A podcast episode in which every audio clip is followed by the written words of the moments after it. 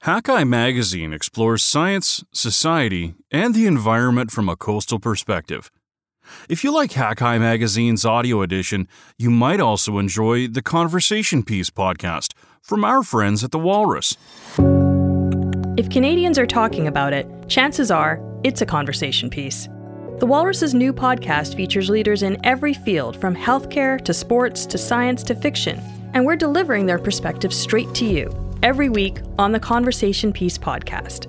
Subscribe today at thewalrus.ca slash podcasts. Today's feature article is on knowing the winged whale. Humpbacks are some of the most watched whales in the world, and yet so much of their lives remain a mystery written by Bruce Grierson and narrated by Adam Dubow. In the middle of Johnstone Strait, close to the northern tip of Vancouver Island, British Columbia, a calm June day has dialed up a plate flat sea. But that won't last long. Humpback, says Jackie Hildering from the cockpit of her runabout, Fluke. She turns her head to a distant sound and a vertical cloud rising off the water. There it is. Or he or she, gender indeterminate. Hildering, a humpback whale researcher, angles the boat toward the humpback and throttles the engine way back. She's just close enough to try, with a telephoto lens, to identify this individual by its unique tail flukes. Humpbacks are fairly slow swimmers, but this one's moving quickly enough to make her job hard. A mobbing is going down. A half dozen or so Pacific white sided dolphins are swarming the whale Hildering will later identify from photographs as an adult named Squall. The dolphins juke around Squall's head and flanks. Why are they messing with the whale? Dolphins can be mystical and complete jerks. Both things are true, says Hildering, co founder and director of education and communication at the Marine Education and Research Society a Port McNeill based nonprofit studying humpback and minke whales. These dolphins are potentially learning by provocation, as Hildering puts it. They're clearly having a ball.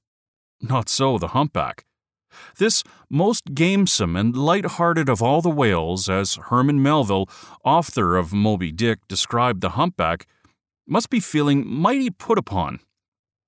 The whale flexes its body trying to shake off the harassers, and rolls, exposing one of those great pectoral fins, which, on some humpbacks, can stretch as long as a canoe, the largest appendage of any animal on Earth. Squall slaps it down, apparently in self defense, like a sweet natured grandmother whacking a mugger with her umbrella. As recently as a decade ago, this kind of scene was rare in BC waters, Dolphins routinely splashed about, but not humpbacks. Here in Johnstone Strait, the big show, the prime tourist draw, was killer whales, the salmon eating residents that prowl the neighborhood. As the humpbacks began showing up in greater numbers in the early 2000s, here and across the North Pacific more broadly, their reputation grew to almost mythic status.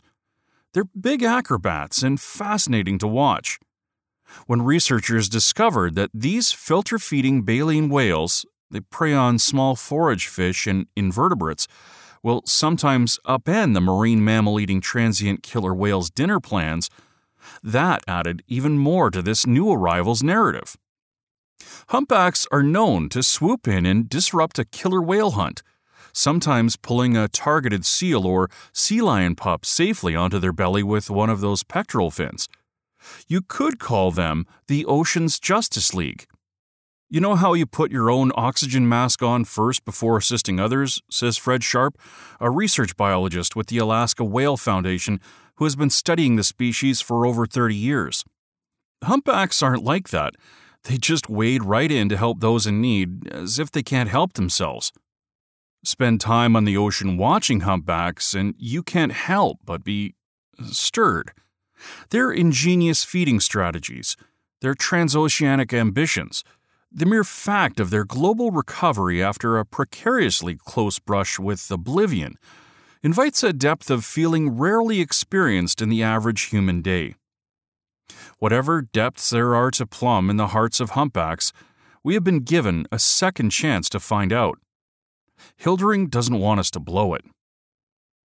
Until the mid 1960s, humans were the villains in the humpback's narrative. Hunted to near extinction, as few as 5,000 remained, and they had disappeared from BC waters. Humpbacks were saved by a 1966 ban on commercial harvesting in the North Pacific.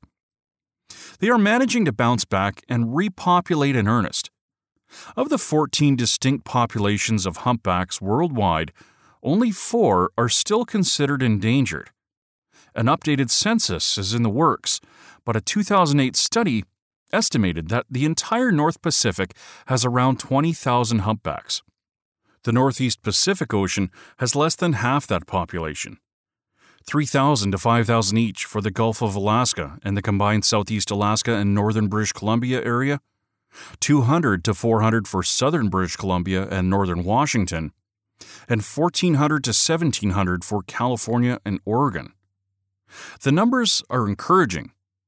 In 2014, the North Pacific humpback whale population was recommended for downlisting from threatened to a species of special concern under Canada's Species at Risk Act, a change that came into effect in 2017. In the United States, officials removed most humpback whale populations from the federal endangered species list in 2016, although the Mexico population that feeds off the coast of California, the Pacific Northwest, and Alaska was only downlisted to threatened. We can embrace the humpback resurgence as a rare ecological good news story. Few animals that land on endangered species lists ever get off them, except for the wrong reason they go extinct. But downlisting has some problems. For one thing, it can paint a rosier picture than is actually the case. A humpback population can get a blanket bill of good health, while certain subgroups within it struggle mightily. In the Gulf of Alaska, humpbacks are not doing great, says biologist Jan Straley of the University of Alaska Southeast in Juneau. I never thought I'd see the day when zero calves would return to Sitka Sound, but for a few years there were no calves. The cause was probably a convergence of conditions six years ago that produced a Texas sized patch of warm water called the Blob in the Northeast Pacific Ocean that disrupted marine food chains and sent humpbacks into a nutritional tailspin. Which is another problem with downlisting. When a species is no longer officially threatened, the sense of urgency can be lost. Protections may fall away, and then recovery stalls when they're suddenly dealt an environmental blow. Fisheries and Oceans Canada began tracking individual humpbacks in BC waters back in 1989 when their recovery was still in question. Wildlife populations are typically estimated in one of two ways by sampling, or counting the number of animals through line transects and extrapolating to a broader area, or by mark and recapture, whereby individual animals are caught, tagged, released, and then monitored. Humpback populations are unique in that you don't need to mark them. They come pre marked, as University of Alaska Southeast researcher Ellen Chenoweth puts it, with those tails sui generis as a fingerprint. Fisheries and Oceans Canada researchers systematically photographed the black and white pattern on the underside of a humpback's tail and the pattern of bumps on its edge. They gave each photographed humpback an alphanumeric designation and sorted them into three groups X, Y, and Z, based on the easiest shorthand visual the amount of black or white on the tail. So, Whale BCX004, for example, was the fourth mostly black tailed humpback documented in BC waters. In 2010, Fisheries and Oceans Canada stopped documenting individual humpback whales. However, the Marine Education and Research Society and the North Coast Cetacean Society on remote Finn Island, over 300 kilometers north of Port McNeill, and a handful of other groups continued the effort. In addition, they are also collaborating to achieve an updated province wide catalog for humpback whales sighted off BC's coast. Right now, a mystery lurks in the local head count. Humpbacks cannot reproduce quickly enough to generate the numbers we seem to be seeing in BC waters. So they're obviously coming from somewhere else, says Hildering. Researchers in southeast Alaska have been keeping tabs on individual whales for a very long time, and while a few of their research subjects show up in BC waters from time to time, it's nowhere near enough to account for the increase. To state the obvious, the ocean is vast and there are only a few scientists at specific locations keeping track of individual whales and comparing notes. It's easy to lose sight of a whale between feeding grounds in the North Pacific and breeding grounds in Hawaii, Mexico, Central America, or Japan. One day you know exactly where it is, and then suddenly an animal the size of a city bus slips through your fingers. Three years ago, however, a new tool debuted to help with the count more broadly an online platform called Happy Whale which has brought thousands of citizen scientists the world over into the mix as data contributors. Invented in 2015 by ecotourism operator and biologist Ted Cheeseman and rocket scientist Ken Southerland, Happy Whale uses pattern recognition software to identify whales. With Happy Whale, you take a picture of the underside of a humpback's tail, and the algorithm tries to match it with one of the known humpbacks in its global database. With a good shot, the algorithm is now 99% accurate. A digital match isn't the end of things, though. Plenty of curation is still needed. Each entry is manually verified, and this is where local organizations like the Marine Education and Research Society and the North Coast Cetacean Society are invaluable. They provide the base data that Happy Whale needs to solve the who's who puzzle.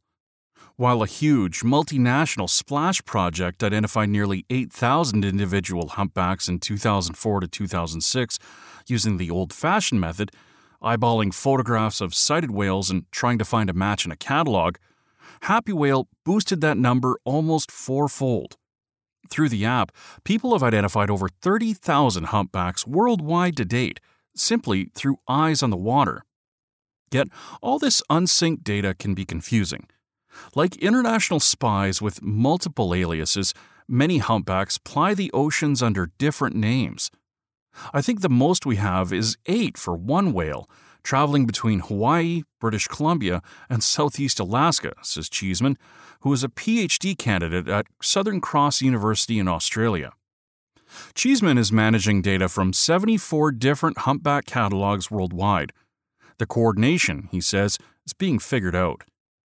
Hildering and Janie Wray of the North Coast Cetacean Society are relentless in their data collection, gathering information from their personal sightings and those of local whale watchers and private boaters.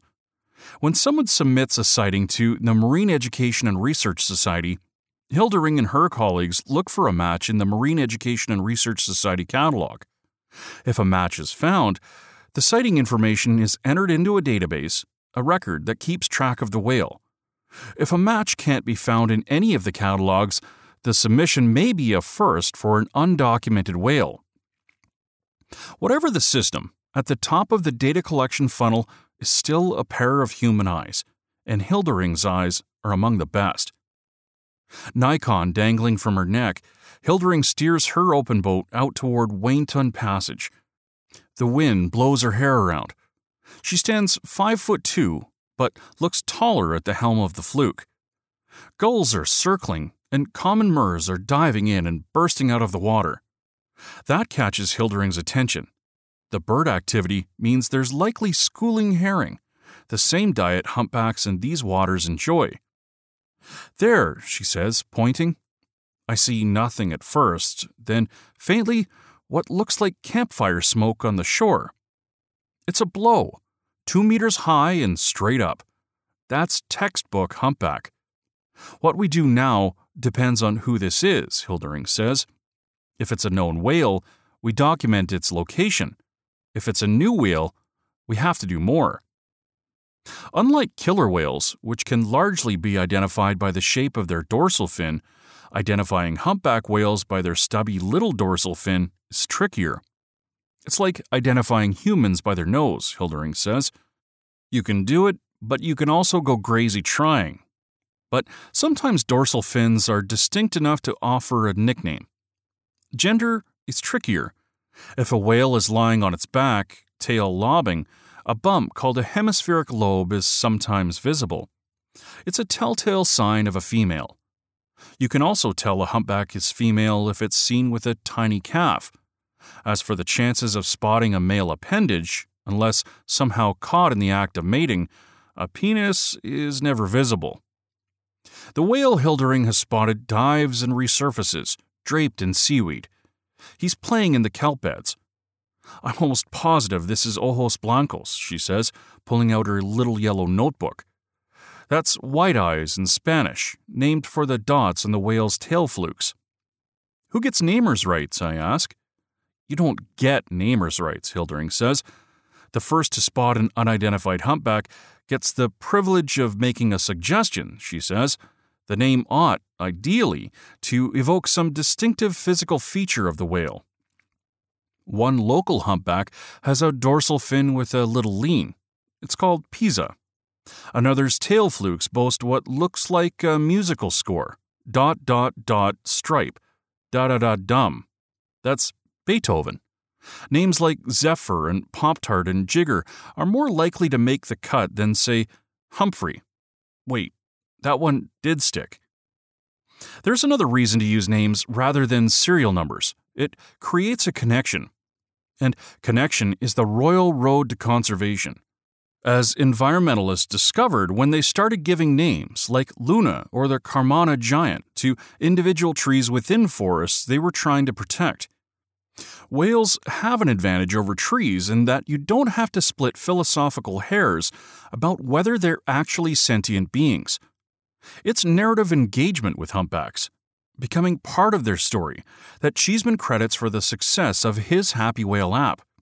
After you report your whale, you get an email notification when it's next spotted. You can track its progress as it lives out its life. And that's also why a number of marine nonprofits, including the Marine Education and Research Society, have adopt a whale programs. Feeling a kindred spark with an individual humpback is a good way to open wallets. Hildering finally gets a positive identification on the seaweed draped whale, and I can practically feel her vibrating with satisfaction when she does. It is graffiti, so named because of the patterning on its tail flukes. To me, a pretty good facsimile of a Jackson Pollock painting.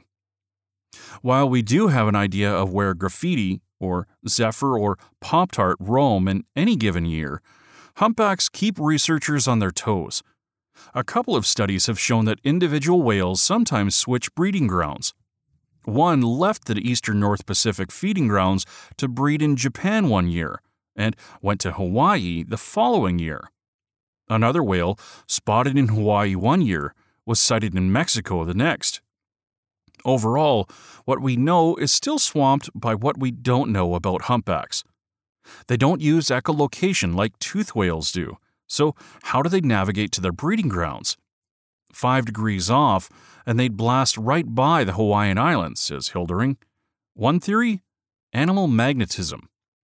Biomagnetite crystals have been found in whale brains. How do they hunt? There are only theories, and one of the more fun ones is that they listen for the farts of their prey. The truth is, however, that nobody on Earth knows how baleen whales find their food, Hildering says. How long do they live? We haven't had enough time to figure out how long they can live, Hildering says. Why do they sing? Hildering leans close, We've been studying the question for over 40 years, and still nobody knows why humpbacks sing. The first whales Hildering had the privilege of seeing in the wild weren't humpbacks but killer whales, the Matriline A12, here in Johnstone Strait. Let's call it what it was an epiphany, Hildering says. She heard them before she saw them. The telltale crunching of stones through the hydrophone of the whale watching boat hovering outside the Robson Bight Ecological Reserve where the whales were rubbing their bodies in the shallows full of smooth pebbles. Then, together, they swam out of the reserve. And slowly, I saw this family in unison. It felt like I'd been slapped upside the head, Hildering says. I realized that I drifted off course. At the time, Hildering was visiting from the Netherlands, where she worked as the deputy head of Rotterdam's International School. The killer whale encounter changed everything. Hildering moved back to Vancouver Island, where she'd grown up. Stubbs Island Whale Watching, the company that had delivered her transcendence, gave her a job as an interpreter. It was 1999, and humpbacks were still an absolute rarity in these waters. But as her boat tours ranged the area in search of killer whales, humpback sightings became more frequent. A true naturalist with insatiable curiosity, Hildering had to know who these whales were. Her position out on the water allowed her to do just that. And so, aboard the tour boats, she told the humpback story. How each spring they leave their tropical breeding grounds and make the long return trip back to their feeding grounds as far north as the Bering Sea, the second farthest mammalian migration on the planet. Gray whales are thought to swim farther. Humpbacks can put as much mileage on their odometers each year as the average North American puts on their car, up to 16,000 kilometers round trip. Because Hildering was out on the water every day, she kept track of the local humpbacks, just seven in 2003, and double that the next year. The summer of 2019, she identified 93, perhaps more when all the data is logged. Hildering, a biologist and teacher by training, built her credibility as a humpback researcher through sheer dogged reporting, just observing the animal, taking notes, and reporting what she finds.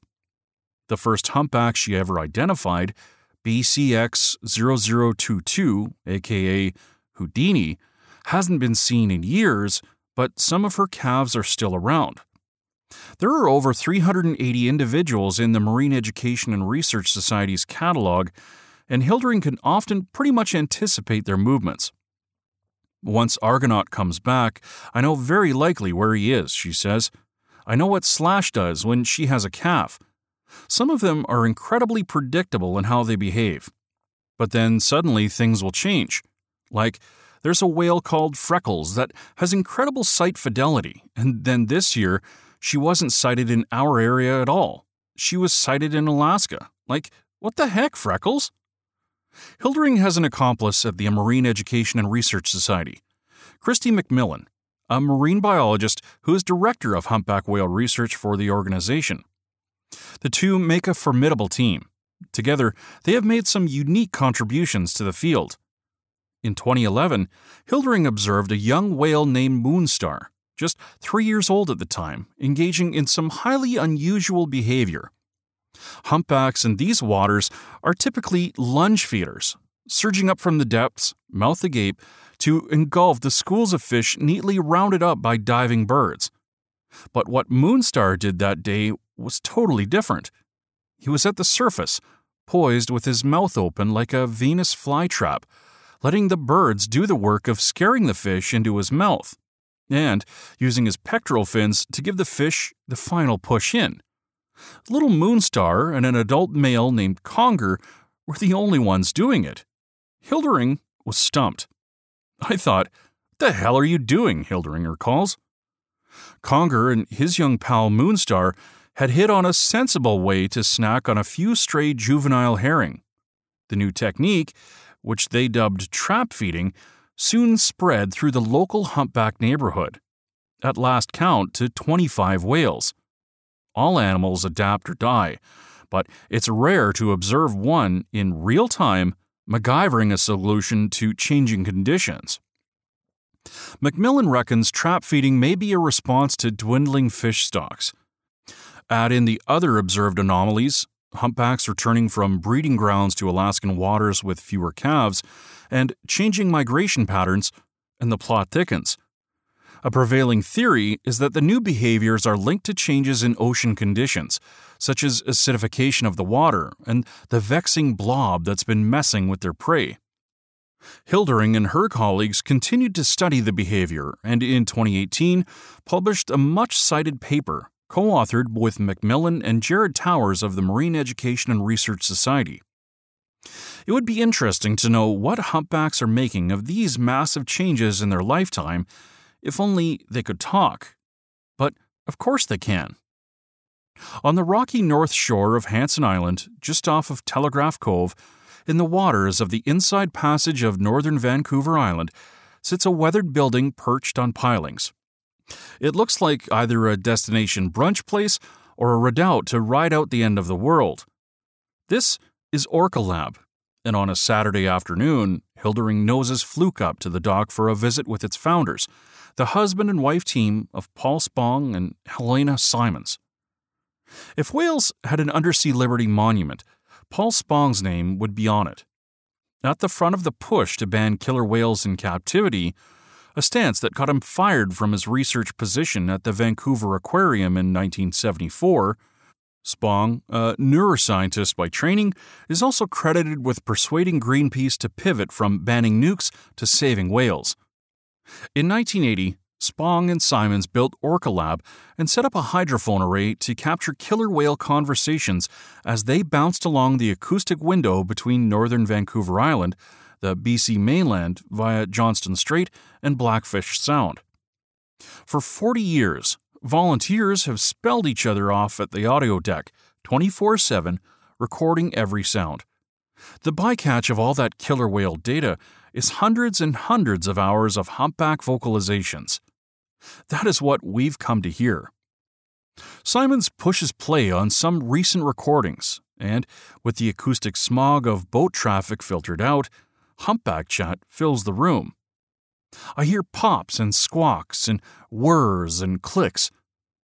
Humpbacks sound quite different from other vocalists in their environment, unless they don't by choice. Humpbacks have been known to mimic their neighbors. Sometimes they sound like killer whales, sometimes they sound like birds. Not long ago, Orca Lab picked up a particular humpback call, followed by a rush of bubbles. It was puzzling. That call had previously been thought to be a kind of dinner bell, mustering up the group to get in position to eat by bubble net feeding, a strategy where whales release bubbles from their blowholes to create a curtain around their prey, which panic and form a bait ball. On a signal, the pod lunges up to devour the fish. Each humpback has a particular role and a particular position. They all surface at the exact same spot in relation to others every single time. But this humpback was alone. If they're doing it on their own, Hildering says, that suggests the call has at least as big a role in getting the fish to school up. It's in the tropical waters of their mating grounds that humpbacks really let fly acoustically. There, males issue purring pickup lines, a term coined from the research of University of Queensland, Australia scientist Rebecca Dunlop. Males also dial it up. Songs are louder than the non musical social sound humpbacks make. Researchers have recorded decibel levels well over 150 from more than 10 kilometers away. In comparison, a jet engine chimes in at 140 decibels from 30 meters away. Some have deemed these tours de force, with repeating refrains, crosses between a Bach fugue and Stairway to Heaven, as beguiling and downright sexy. Those are the sounds that saved the whales. Those tones pierced the heart of biologist Roger Payne in 1970 when he heard a recording of them captured by a U.S. Navy vessel. Payne did something that now looks like genius. He released those humpback songs on vinyl. They caught an Age of Aquarius updraft to the top of the pop charts. Meanwhile, Payne's peer reviewed paper on Humpback Song was steaming toward publication as the lead article in the journal Science. Soon, humpbacks were the face of the 1972 UN Conference on the Human Environment in Stockholm. Really, the recording ushered in the modern ocean conservation movement, says Fred Sharpe. It paved the way for stewardship of the oceans just generally. Payne called Humpback Song the most evocative, most beautiful sounds made by any animal on Earth. And NASA apparently agreed. Aboard the Voyager 1 and 2 probes, launched in 1977 and now soaring through deep space, is the calling card of our planet. A golden record of a soundtrack from the third rock from the sun. Interspliced with greetings from UN diplomats, uh, along with other natural sounds, thunder and crickets and the sound of a kiss are songs of the humpback whale. In our only deliberate attempt to represent Earth to extraterrestrial beings, we gave humpback whales a status equivalent to our own, which is not so far off indigenous perspectives of humpbacks. To the Coast Salish of northern Vancouver Island, for example, humpbacks are the record keepers, repositories of ancient wisdom, swimming libraries. But in the Eurocentric telling, the story of humpbacks has been completely reversed. Two centuries ago, they were monsters. Half a century ago, they were hamburger. Now, they are the ocean's mystical elders, not like us, in some ways, better than us. They are our janitors, even if they don't know it, reversing our most egregious mess climate change. The great whales are carbon sequestering machines. The surface phytoplankton blooms nurtured by their poop pull vast amounts of carbon out of the air. And when a humpback dies, the 30 odd tons of carbon its body absorbed sink with it. Not long ago, economists at the International Monetary Fund tried to put a dollar figure on those cetacean carbon credits, along with tourism and other economic benefits. The average great whale, such as a humpback, they reckoned is probably worth 2 million US dollars. They share songs and embellish them in a way that's effectively jazz, yet in a way, they're ahead of humans when it comes to communication. Chatting across whole oceans, Fred Sharpe says, their songs are such marvels of data compression, whereby songs are packed up for their transoceanic journey, like concentrated orange juice, that they're now being studied by scientists at the Search for Extraterrestrial Intelligence Institute, California, as an analog for interstellar messaging. Humpbacks also use tools such as bubbles, and they learn from each other with hunting strategies. There's nothing to call that but culture. The Justice League? Well, that's harder to settle. Whether humpbacks are genuinely altruistic remains a matter of fierce debate. In October of 2017, marine biologist Nan Hauser was filming a humpback in the Cook Islands when it seemed to turn on her, nudging her roughly back toward her boat. She climbed to safety, the only blood on her from scrapes from the barnacles that cling to humpbacks. Only then did she see the tiger shark. She's convinced the humpback was saving her life. I'm a scientist, and if anyone told me this story, I wouldn't believe it, she says having been scooped from the path of a tiger shark, may produce a forgivably rosy view of humpback altruism, but scientists are inclined to explain such behavior in terms of an instinctive protective response against any predator that might hurt a baby humpback. Still, the desire to anthropomorphize and interact with animals on our own terms can be strong. Paul Spong himself was not immune. At the Vancouver Aquarium, he'd observed that the resident killer whale seemed to like listening to music, and so that first summer I was here at Orca Lab, I played music I thought the whales might be interested in, he says. Through underwater speakers, he piped Beethoven and the Stones to see if the whales would respond. They didn't. Eventually, I got it, Spong says. Their lives are centered around each other, and we really exist on the periphery for them. That's more or less Hildering's position as well. Some people may feel a need for a relationship, but it's very one sided, and respect on the whale's terms has been slow to sink in, so noticeable by how unmindful we really are of their needs. Quieter oceans, yes, but also litter free.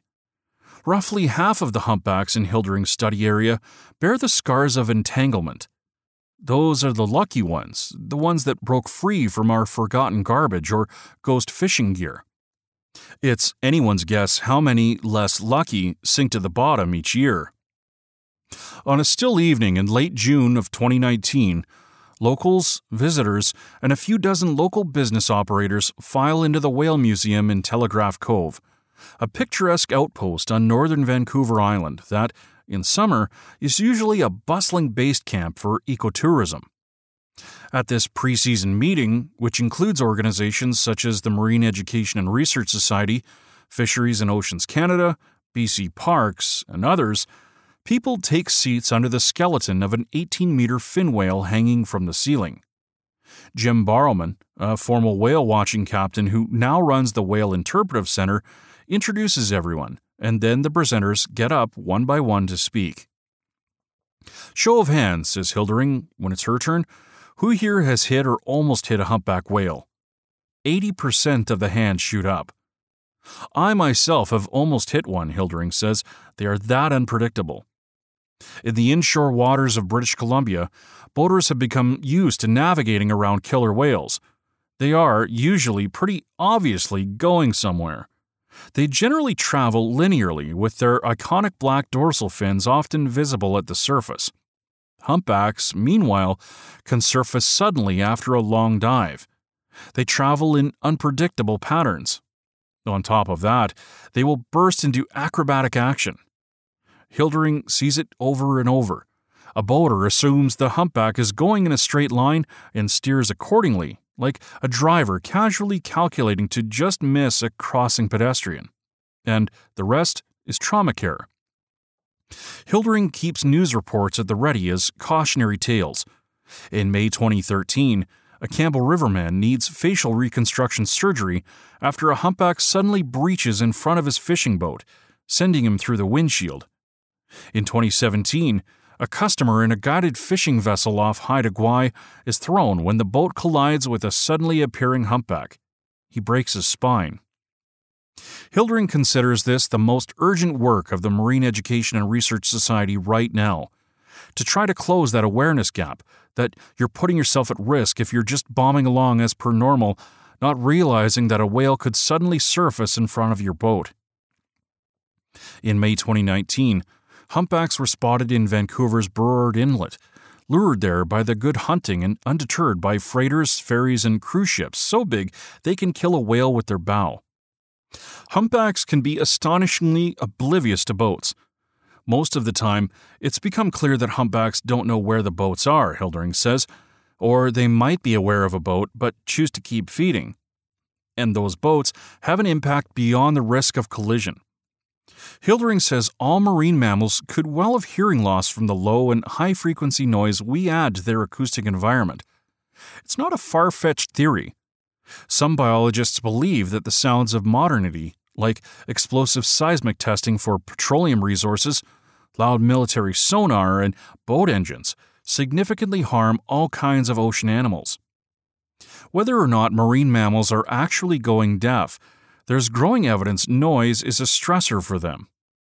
The first evidence came out of the unanticipated experiment that was 9 11.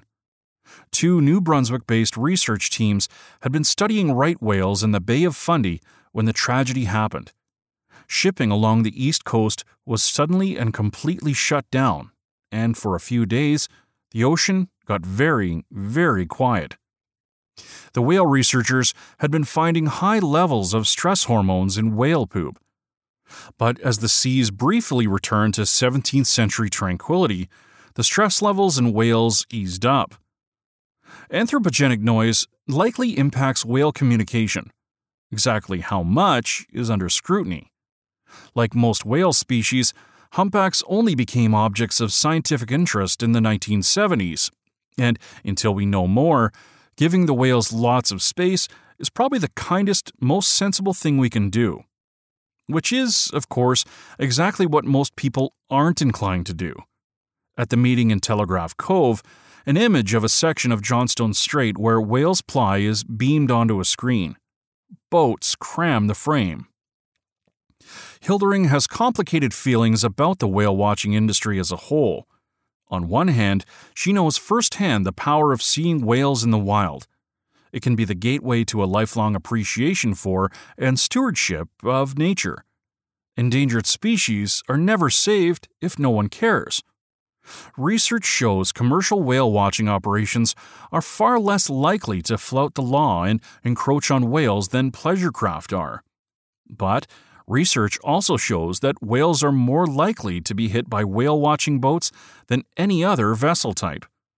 Granted, that's probably because they're more conscientious and report the collisions, but it's another factor at play. And from the very beginning, whale identification has been a joint project of researchers and whale watching captains, deckhands, naturalists, and other citizen scientists who supply valuable field data. Of course, not all whale watching is the same. The difference between doing it respectfully and doing it for the almighty dollar can be subtle. Those that roar in deliver the guaranteed sighting, and roar out is a perpetuation of the idea of human above nature. That's also a lot of carbon in the air, a lot of decibels in the water. There is a passage in Diane Ackerman's 1991 book, The Moon by Whale Light, in which the intrepid author acts on a swim with the fill in the blank zeitgeist. She swims close enough to a humpback and its calf to touch them. She peers into the mother's eyes and sends messages of loving kindness. It's a scene so seductive it made a whole generation add swim with the whales to their bucket list. Hildering's mission is to undo this kind of thinking, to explain why getting up close and personal is a bad idea, to limn the tricky balance of appreciating these animals and celebrating them without making everyone think that they have to mind meld with them. Burdening them with our spiritual needs is the last thing humpbacks deserve, she says.